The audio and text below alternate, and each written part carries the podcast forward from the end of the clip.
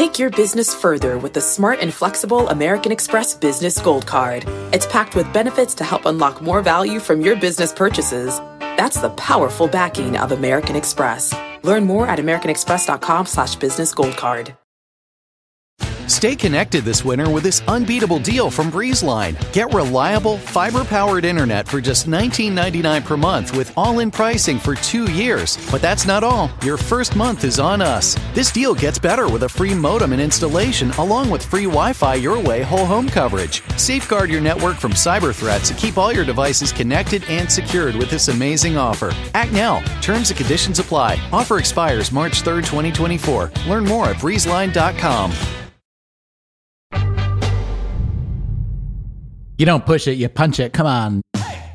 I'm Angela Duckworth. I'm Stephen Dubner. And, and you're, you're listening, listening, to, No, Stupid, Stupid questions. questions. Today on the show, where is the line between a role model you admire and a competitor you envy? Good for them. I'm so glad that they're more successful than I am. Angela, we recently received an interesting email from Trisha who says, why do humans seem to need to see, quote, someone like me in order to feel they can achieve something? There is no one, quote, like me except me. So if I truly want to do something, I will do what I can to do it. Where does that like me come from? Let me just say to Trisha, when you say there is no one like me except me, I mean, no, there are a lot of people who are like you. Oh, really? I thought she was 100% right on that. Look, there is no other Trisha. And, you know, I'm not just giving Trisha a hard time, but there are people who have some resemblance to Trisha in their personality and character, in their gender, in their ethnicity. I don't want to get Talmudic here, but I'm kind of feeling like there are so many times where we see somebody and we say, oh, they're like me. And we don't mean they are exactly us. We just mean that we share something in common. I think what you're saying is demonstrably true ish. But I also think that she's making a nuanced point, which is wait a minute, wait a minute, wait a minute. Individuals are individuals. And therefore, suggesting that I should emulate someone that is, quote, like me just isn't really very satisfying because who cares if they're the same you know, fill in the blank identifiers, racial, ethnic, religious, gender, and so on, I may have a lot more in common with someone that I don't look anything like. So I think your advice is true, but I think what she's rebelling against a little bit is getting advice like that and wanting to feel like it should fit her better. But I was actually thinking about this email recently when I was spending many, many, many, many hours in synagogue over Rosh Hashanah and Yom Kippur because among the many sins that we Jews are collectively told to atone for during this time is coveting. Mm. And believe me, if you want to read the list of all the sins that we atone for, it is like a catalog of the human condition. Lots of don'ts, not so many do's. But the reason we atone for coveting is that right there in the 10 commandments, I believe it's number 10, are the instructions to not covet your neighbor's stuff or your neighbor's spouse. So coveting plainly not a good thing. I've also heard a lot of people say that comparing yourself to others is also no good. So Trisha's email got me spinning around because coveting no good, I get. Comparing yourself to others no good, I get. But what she's saying and what you are kind of reinforcing is that role modeling is a form of comparison that's actually really fruitful and a lot of people encourage it. So in my brain, I kind of mashed up her idea and the 10 commandments. and I came up with this question for you. Is it okay, even advisable, to compare myself to someone else as long as I don't covet?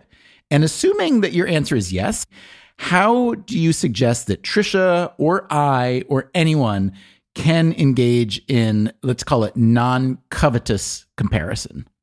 I love this image of you spending hours and hours and hours in the synagogue. Hey, you're welcome anytime. Are you allowed to go if you're not Jewish? You're very much allowed to go. You're actually even encouraged to go. Is that right? I did not know that. Okay, my answer to this question is it okay to compare myself to others as long as I don't covet? is yes. But I think it's an interesting and deep question, though. It's not something that comes naturally, I think, to a lot of us. Like when we compare ourselves to others whom we admire, it's not comparing downward, as social psychologists would say, it would be comparing upward. It's not easy to do that without coveting or, frankly, a bunch of other, you know, not so savory emotions slash thoughts. Right. We've talked about this kind of social comparison instinct that people have. I really do think it's like a reflex. It's like putting your hand on a stove. You just cannot not compare yourself. It's spontaneous and I think it's useful. Like how do I know whether my test score is good or bad if I don't know how other people did? But I think the emotional sequence that happens after you compare yourself to somebody is fascinating because it actually does seem to unfold in stages. So, thinking about a recent article in JPSP, it's Journal of Personality and Social Psychology. This article was published in 2018 and it's called The Painful Duality of Envy evidence for an integrative theory and a meta analysis on the relation of envy and Schadenfreude. Now, you probably know more about Schadenfreude than I do. Oh, thanks a lot. That's very nice of you to say. no, because it's like the kind of thing you would not do, but certainly that you would know about. It's definitely in your brain, right? I mean, I am pretty interested in Schadenfreude, but I think most people are. I love Schadenfreude stories so much that I actually recently bookmarked one because I, I wanted to not forget it. It's a very simple story. Can I share it with you though? This is just on Reddit. I don't know if you ever read Reddit. Occasionally. I find it fun to dig in once in a while. So this is from somebody on Reddit. I'm sorry, I don't have their handle handy, but it says, my wife was sick one morning and I went out to get her medicine and return DVD to a Redbox machine. Wow, this is from like 1904. so, for those who don't know, a Redbox machine was, I guess, pre Netflix. For those who don't know, a DVD was how we used to watch things. Exactly. It was a computer disc that had a movie on it, and you would get it from a red vending machine, like in a supermarket, I guess. Yeah, they were usually outside the, like where the flower display was. So the, this guy is going to return a DVD to a Redbox machine while getting his wife medicine because she's sick. He writes, There was a couple with their child browsing the movies at the Redbox machine. After waiting five minutes patiently, I told them that my wife was sick and I asked if I could quickly return my movie since it would only take 15 seconds. In a very bitchy tone, the wife told me that I could just wait my turn. I did wait a couple minutes and the child starts crying because the vending machine does not have Romeo and Juliet and he doesn't want to watch Cars 2 again. I then turned to the mother and show her that I was here to return Romeo and Juliet, but I can't wait any longer since my wife is sick.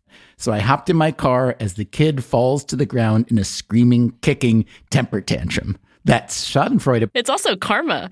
it's, it's so many things. Interesting. Okay, so it is taking some joy in the pain of another person. Not like sadism, but more like the pain of another person who is a rival or a bad person in your life in some way. Or has given you reason, perhaps, to not root for their best interests, let's say. So this article is less about Schadenfreude and more about envy. And it's, you know, it was so interesting to me because what the data are saying is that when we make a comparison upward to somebody who is, I don't know, more beautiful, a better speaker, smarter, more popular, the first thing that happens is pain. So there's a kind of envy, which is this flash of pain where we realize that we are inferior to that other person in some dimension. It's not like it's premeditated, it just happens. I mean, I've confessed to you before my Adam Grant envy. Right. Adam Grant, of course, my colleague at Wharton and also a organizational psychologist. I remember that. I think Adam Grant also remembers that. And the fact that you can speak about it so candidly is really interesting and impressive to me. well, I feel like what happens next in this sequence is actually maybe revealing because that initial pain, like, I wish I had whatever Adam has now, like three best selling books. I wish I had a more impressive, you know, way of communicating with large audiences through Twitter. Okay, so the next stage is one of two things. I can either have this benign response, which is, how can I learn from what Adam does? Or like, wow, that's so impressive. Even your tone of voice indicated that your envy is not totally benign. Well, what's interesting is that benign envy isn't necessarily cheerful or positive. So the scientists in this investigation, who I should say who they are, Jens Lang, Aaron Weidman, and Jan Crusius, they say that when you have benign envy following the first moment of painful envy, right? Because that happens without much time passing at all. It's not necessarily like cheerful and rose hued. Like, good for them. I'm so glad that they're more successful than I am. It's really just that there's some positive or neutral meaning that you're taking, and also that you're motivated to do something like work on your own book. So it doesn't have to feel good. And I don't think they think it does feel good. I think that benign envy, even though it sounds like it should feel great, is really mostly to be distinguished from malicious envy, where you want that other person to suffer or you want them to do worse. Okay, so as I'm envisioning it, there's a little bit of a choice tree here that you hear something or you learn something about someone else you feel some pain and then you can go either the benign envy route or the malicious envy route. Is that the best you can hope for? Yeah, pretty much. Is that not good enough for you? Is that I don't know. I kind of feel like this benign thing is good. Like you have this like extra kick in your step. You're like, I'm going to do better. I see here it's called the pain driven dual envy theory. I guess I was hoping it might be called the pain driven tri envy theory or something like that, in that mm. there's like benign envy where you still feel envious. There's malicious envy, as you put it, where you maybe actively feel bad or do something bad about it. But then I thought you were going to hit us with some like, oh, but there's the role model version of this where you look at this person and say, oh, I'm not in competition with this person. I'm just observing them as a practitioner of something that I practice, and therefore they're a terrifically valuable resource to me. Does that not exist in the dual envy theory tree? I think these researchers are really um, depressed. oh, I think angry, envious. I think they are they are nuanced, Stephen. And they say, hey, there are these other seemingly identical but distinct things that you could feel like you could just feel admiration for somebody, right? When you go to a Beyonce concert or like you listen to Taylor Swift, you know, do you feel the pain of envy? No, you just are like, wow, she's amazing. You know, Bob Cialdini talks about basking in reflected glory, the idea that like if you have somebody that you identify with, you can almost get their feeling of accomplishment just vicariously. Right. So all of these emotions are possible. What I really liked about this way of thinking about it is that if you do a kind of like time lapse slowing down of your emotions, you'll see that it's not just one thing. You know, depends on when you want to stop the footage. Fair enough. And I would imagine that the typical response would be to feel pain. I too am human and I totally, totally get that. But then when you're talking about benign and malicious, I kept wanting there to be, you know, another option or at least some mediating factor. But the minute you said about the time lapse movie, it brought back some memories of speaking with my friend Angela Duckworth, who said that sometimes the first and most important thing to do when you're trying to solve a problem, especially when you're right in the middle of something emotional, is to notice it. Right. Just to notice what you're doing, notice what you're feeling, and acknowledge that feeling before you act on it.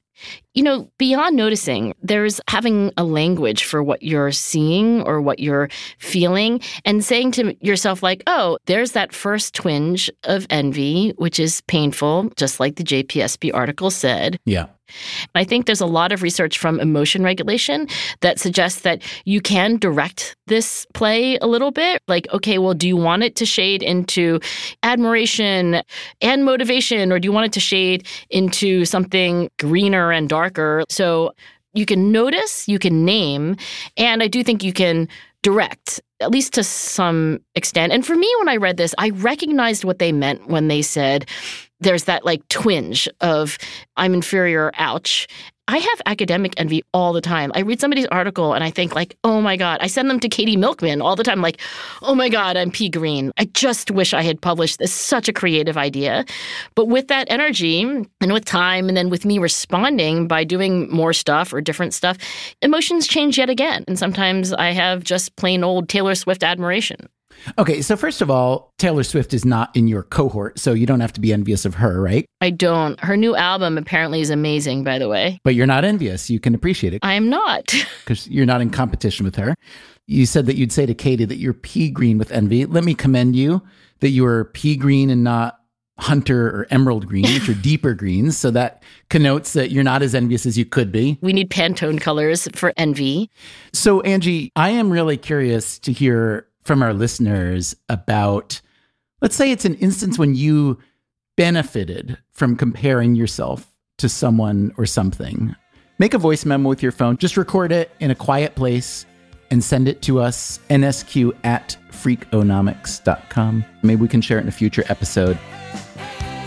Still to come on No Stupid Questions how having a role model like you can affect your future success. I identify with people who grew up in southern New Jersey and went to a large suburban high school. You identify with them or you envy them, just to clear that up.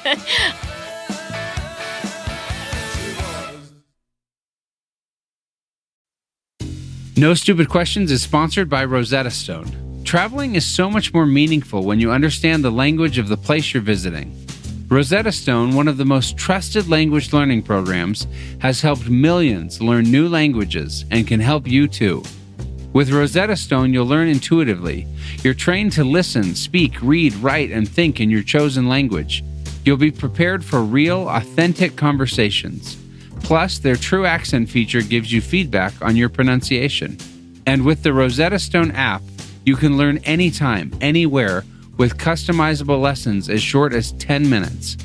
For a very limited time, our listeners can get Rosetta Stone's lifetime membership for 50% off. That's 50% off unlimited access to 25 language courses for the rest of your life. Redeem your 50% off at rosettastone.com slash questions. That's rosettastone.com slash questions. Want to make mom's day? Get to your Nordstrom Rack now and score amazing deals for Mother's Day, which is Sunday, May 12th. Find tons of gifts from only $30 at Nordstrom Rack fragrance, jewelry, luxury bags, activewear, beauty, and more. Save on Kate Spade New York, Stuart Weitzman, and Ted Baker London.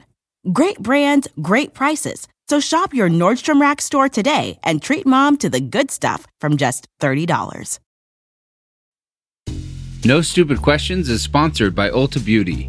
This AAPI Heritage Month, Ulta Beauty is celebrating the joy of belonging. Belonging to a community composed of intricate connections, belonging to the heritage and birthright that is beauty. Ulta Beauty spotlights the AAPI community, passing the mic to brand founders and creators to tell their stories centered on heritage, joy, and beauty. Shop AAPI owned and founded brands at Ulta Beauty stores and Ulta.com. Now, back to Stephen and Angela's conversation about social comparison and role models. I think there's a fundamental issue here, which is, you know, how do we deal with this social comparison reflex? And just getting back to the first thing Trisha asked, why do humans need to see someone like me? Yeah. I think it's important that when Trisha asks this question, she is asking about how is it that we need to see someone like me in order to feel like we can achieve something. That is foundational to a lot of old research, but there's really new research on modeling. Well, before you even do that, let me back up and unpack what you just said. You said this notion is foundational to old research. The foundation being what? That we do really strictly follow or adhere to role models who do quote look like us, gender, race, religion, etc. So the old research I'm referring to is Al Bandura, and now this goes back more than a half century. But the context is that at the time, Al Bandura is at Stanford University, and psychologists don't really believe that we learn by watching anything else happen. We don't learn vicariously. We only learn from our own punishment and reward. And this goes back to like behaviorism. You know, how do you get a rat to like learn a maze? Give him a sandwich. Give him a sandwich, cheese sandwich, presumably. no, you don't let the rat watch another rat solve the maze.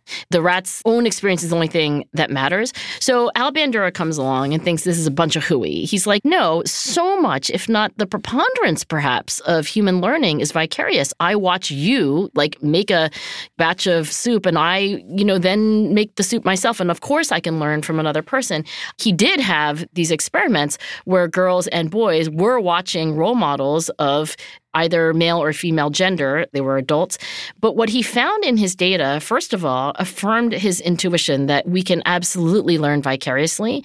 He had these like stunning demonstrations where kids would watch an adult do something with a toy. Oh, the Bobo clown or whatever that was, where they beat him up. The Bobo doll studies, like this inflatable doll. Yeah, just explain that for people who haven't delighted in beating up the clown before. For those who have not yet heard of the Bobo doll study, it is like an essential element of psychological history. So what Al Bandura does is he has these clown dolls, the kind that you blow up and there's like a weight in the bottom and you can like push it and it comes back up. You don't push it, you punch it. Come on. Actually, that is what some of the role models did in some of the experiments. They would like punch it and kick it and other role models didn't do that. But what was really interesting is you would let kids watch these role models for something like 120 seconds, right? So just this like super brief thin slicing of watching an adult play with this doll and then the kids were allowed to do whatever they wanted. And they randomized the adults so that some were beating up the doll and some were not? Exactly. And I think apart from Al Bandura's intuition, and I'm not completely speculating because towards the end of his life, I used to call him a lot on weekends and listen to him tell stories about these things. And at the time, he was very concerned about the violence on television that was a concern broadly, not just for professional psychologists like him. And people were wondering if kids watch a lot of violent television, a lot of violent films. Will they go out and commit violence? And so he had a second interest in this experiment because of that. So the primary finding is that, yeah, it doesn't take long at all. It takes minutes, if not seconds, for a young girl or boy to watch a grown up do something and then mimic them almost to a T. This is a tangent, but I am curious to know where he ultimately landed on violent TV and movies and actual crime. A lot of people have done research saying that no, there doesn't seem to be a real effect of watching violence and real violence. But, you know, then there are those who argue the other way around. And I mean, if you think about how much violence there is in the TV and films that we watch, I once heard someone make the argument pretty compellingly that if there was as much shooting in real life as there is in TV and films, that all the humans would have been gone a long time ago. Not to mention video games, which I think actually now have as many hours on task as films, certainly, and probably and, more. probably more than television. So, what was his conclusion or finding? So Al Bandura was definitely, at least at the time, because you can see these little videos of Al Bandura, like talking about the research and also talking about what he thought. So I don't know whether that evolved as new data came in, but he was definitely of the view that when you have lots of violence on the small screen, that could carry over and influence the way kids were. I think it's important, though, to take everything in context. So, first of all, as you point out, lots of data now suggesting it's more complicated than that. But at the time, remember, the amount of media there was was just so much less. It's just different, I think, than it was. So, are you saying that Al Bandura was the beginning of what we think of as the modern school of thought about role modeling? I think Al Bandura's research was like the bedrock on which all of the modern research on role modeling was built. So, can you just talk for a minute about the modern research on role modeling? Because I have seen papers like there's a paper called TAs Like Me Racial Interactions Between Graduate Teaching Assistants and Undergraduates. This was published in the Journal of Public Economics. Yeah, Scott Carrell. Yeah. Okay. So, if you know that paper, just give us a quick précis of what that paper argues. So there are three authors Lester Lusher, Doug Campbell, and Scott Carrell, all of them, I believe, economists. They did this very clever study at one of the UC colleges. I don't think it's named. I know Scott's at UC Davis, so let's pretend it's there. That would make a lot of sense. So this is so clever because The question here is Was Al Bandura right? And does this actually happen in the real world? And I've read the original work that Al Bandura published, and he says in there that the similarity with your own gender actually matters. So if I watch a role model because I'm a girl and she's a woman, I'm going to follow that role model more than if I watch and it's a man. So that's why this article called TAs Like Me, colon, racial interactions between graduate teaching assistants and undergraduates is so related. And they, of course, cite Bandura because the question is not only do we model, but do we model people who look like us more? And this is so hard to study in the real world because you can't randomly assign presidents of the United States. You can't randomly assign many things. But what they were able to do is capitalize on this large economics course where you had undergraduates of and this is important that it's in the UC school system. They're basically two races, Asian and white, I think. Asian, non Asian. Of course, those aren't the only two ethnicities to be in the United States, but in the UC system, that is the majority of students.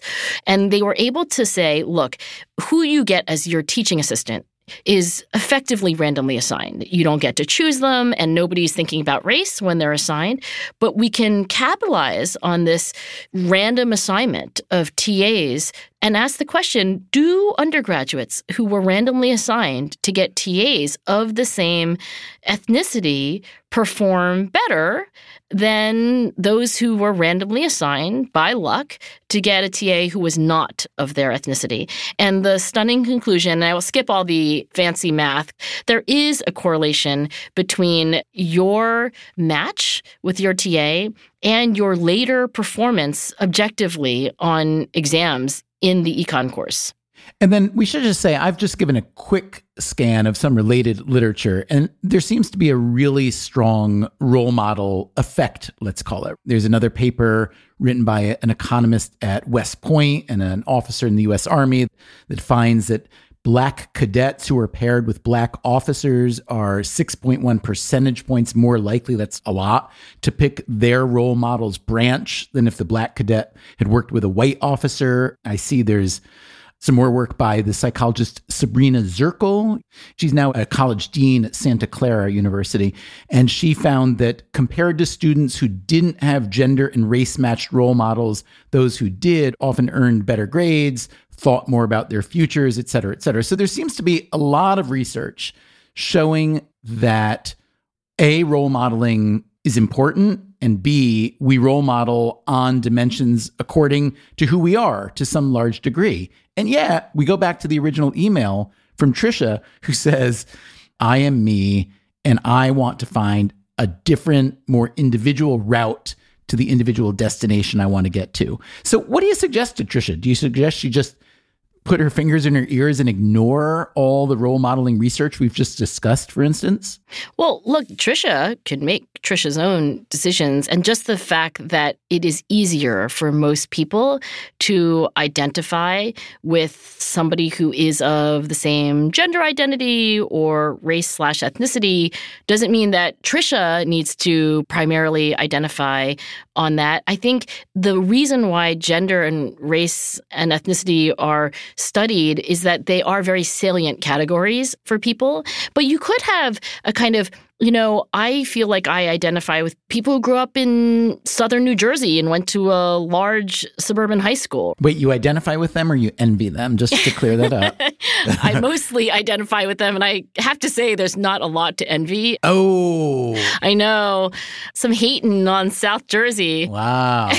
yeah, well, you know, I think it's not that Trisha needs to adhere to something that happens to be true for most people, but I think Trisha might notice that there could be for her people who, on some dimension of similarity, like it's just more accessible. There's one more paper that just came out that I, I think is really relevant because I remember when I was reading this Al Bandura work on similarity of the role model, and I asked a former postdoc of mine named Pete Meindl, and he's now at West Point although he wasn't on the West Point paper that you were just mentioning.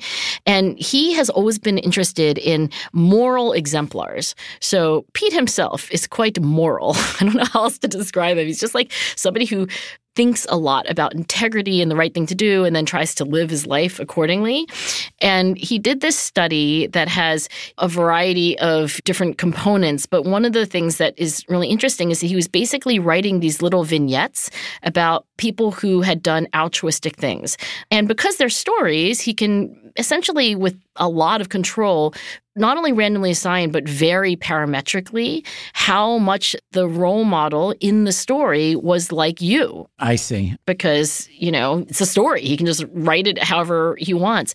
And when you look at that experimental research, what's interesting is that people are more likely to follow the moral exemplar if they are similar to them then if what was told in the actual plot seems like the most logical cost benefit thing to do. That's really interesting. Yeah. All this talk about role modeling does make me suspect that there's plainly a way to compare yourself without coveting, which is how we began this conversation. Now, I guess the key difference here is in the role modeling literature we've been talking about we are definitely assessing people of different status levels. Is that right? You can role model anyone. I mean, social norms are a kind of role modeling. Role modeling is like mimicry. Like, you know, you watch somebody do something and you do it. It is true that the more similar the role model is to you and also the higher status the role model is, the more the effect. But role modeling, strictly speaking, need not be somebody who is higher status than you. Let me bring this back to envy for a moment. Do you agree with the notion that envy destroys your ability to appreciate what you have? I mean, you could say like envy is the thief of joy. Comparison is the thief of joy, I think is the expression. There you go. I think that the idea that envy unfolds like so many other emotions in stages, like that JPSP article that I was envying because it was so good. I think there is a stage of pain, and there could be a stage where that becomes benign and you start to think, well, what can I do with that information? Like, what could I learn? And then there's maybe a stage of awe and admiration. I think that this full sequence of emotions probably happens in some version or another for all of us. Mm, may I offer a cautionary tale about envy? Yes, please. I read this not long ago in a book by Joseph Telushkin. It's a medieval folk tale that Telushkin retells. It goes like this A king promised a man anything he wanted on condition that the man's neighbor, whom he envied, would receive double instead of being pleased by this extraordinary offer, again, it was anything he wanted. Instead of being pleased by this extraordinary offer, the man, obsessed and disheartened by his neighbor's even greater good fortune, asked the king to pluck out one of his eyes just so that his neighbor would lose both. I had not heard that one. That's a little dark, Stephen, but it makes the point, doesn't it? You know who it reminded me of when I read it? No. It reminded me of Tonya Harding. Like she was pretty good. Oh, right. But Nancy Kerrigan was better. Yeah. So, Angie, let me say this. If you and I were figure skaters, I would happily be a Tonya Harding to your Nancy Kerrigan. I'm okay with being pretty good and happy. Also, I know people who have a crowbar. Yeah, I was going to say, are you happy to be Tonya Harding without knocking my knees out on the way from the locker room? Yeah, yeah, the non felony, the non felonious. The benign Tonya Harding. The benign as opposed to the malicious. exactly. No Stupid Questions is produced by me, Rebecca Lee Douglas. And now here's a fact check of today's conversation. In the first half of the show, Stephen reads a story about Schadenfreude from Reddit without crediting the author of the post. The user in question goes by the son of a preacher man, and the story was posted on Ask Reddit in 2011, the year that Cars 2 and Gnomeo and Juliet were released on DVD. Stephen and Angela made Redbox kiosks seem like a thing of the past, but there are reportedly about 36,000 rental stations that are still active in the United States. Also, Stephen says that Redbox was pre Netflix, but Netflix was established in 1997, and Redbox was founded five years later, in 2002. Later, Angela notes that one of the reasons she envies her colleague, organizational psychologist Adam Grant, is that Grant has three best selling books. Grant has actually authored or co authored four books that have made it to the New York Times bestseller list Think Again, Originals, Give and Take, and Option B. Sorry, Angela. Then, Angela says that the children in the Bobo doll studies learned violent behavior after watching adults for just 120 seconds. Kids actually observed adult participants beating up the toy for a total of 10 minutes before they were given the opportunity to interact with the dolls themselves. Finally, Angela guesses that individuals today spend more time on average playing video games than watching television. According to data from the American Time Use Survey, young men, the biggest consumers of video games, play games for an average of about four hours a week and spend about 14 to 15 hours a week watching television. The demographic that watches the most television, men over 65, watch about 33 hours of television a week. That's it for the fact check. Before we wrap today's show, let's hear some of your thoughts on our recent episode about the importance of family. Here's what you said Hi, I'm Clarissa from Manila. I think it isn't paradoxical that liberals would have the tendency to cut ties with family over politics. Because it's never just about politics, they affect lived experiences. Your family's support of politicians who oppose liberties like same sex marriage or abortion will affect you or at least some very important people in your life. You don't walk out in annoyance, you walk out deeply hurt and disappointed. Hi, I agree with Angela that everyone needs don't worry, I got you no matter what relationships. I think what matters is whether one comes from an honor culture or a dignity culture. I found Ryan Brown's book, Honor Bound, really helpful to explain the difference between these cultures, but the super short version is that honor culture places more emphasis on the family unit, while dignity culture places more emphasis on the individual person. So these cultures also appear to mirror our political leanings, with the honor culture leaning conservative and the dignity culture leaning liberal. In an honor culture family, cutting ties might seem harmful to the family unit, while in a dignity culture, cutting ties might be considered helpful for an individual's mental and physical health. Hi, Stephen and Angela. This is Diego. I was born and raised in Colombia, and I first moved to the US when I was 14 years old. And to me, it was very fascinating the different nuances there are between both cultures.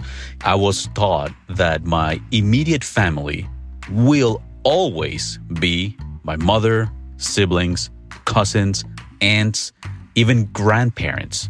So to me, that's very interesting and very particular because the American way of life is that my immediate family members are my wife, in this case, and perhaps children. I have friends in Colombia who go through very hard times trying to separate themselves from family members.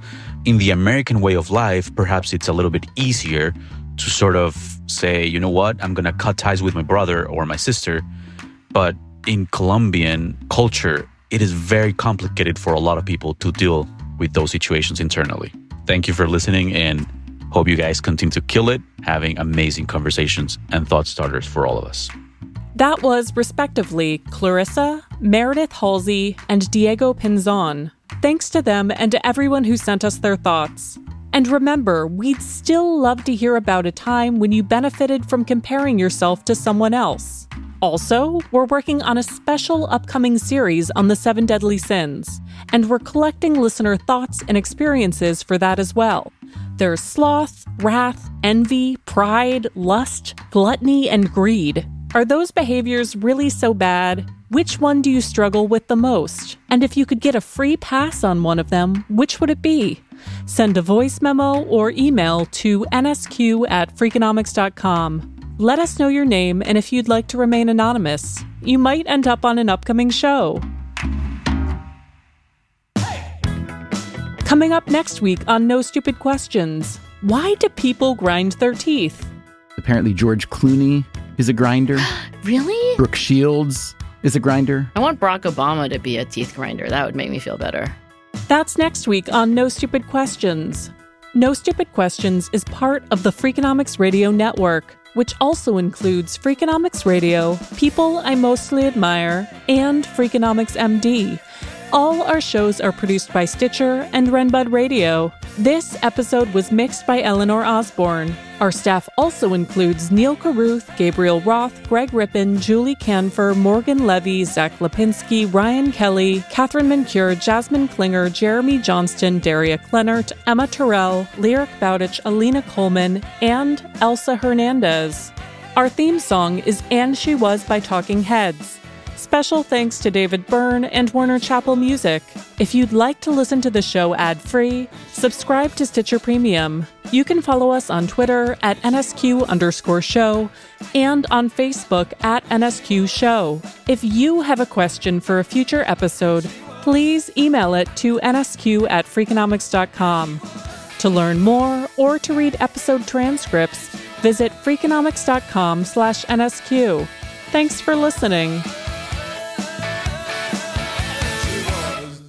How brilliant is that? Is that not brilliant? Like, that is brilliant. Good outtakes right there. the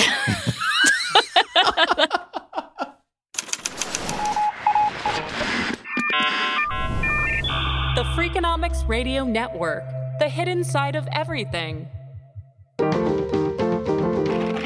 Stitcher. Want to make mom's day? Get to your Nordstrom Rack now and score amazing deals for Mother's Day, which is Sunday, May 12th. Find tons of gifts from only $30 at Nordstrom Rack fragrance, jewelry, luxury bags, activewear, beauty, and more. Save on Kate Spade New York, Stuart Weitzman, and Ted Baker London. Great brands, great prices. So shop your Nordstrom Rack store today and treat mom to the good stuff from just $30. Go spread the word. When you get a fresh hot McCrispy from McDonald's and you can feel the heat coming through the bag, don't try to wait till you get home. Always respect hot chicken. The McCrispy, only at McDonald's. Ba da ba ba ba. When you need mealtime inspiration, it's worth shopping Kroger, where you'll find over 30,000 mouthwatering choices that excite your inner foodie. And no matter what tasty choice you make, you'll enjoy our everyday low prices, plus extra ways to save, like digital coupons worth over $600 each week. You can also save up to $1 off per gallon at the pump with fuel points. More savings and more inspiring flavors make shopping Kroger worth it every time. Kroger, fresh for everyone. Fuel restrictions apply.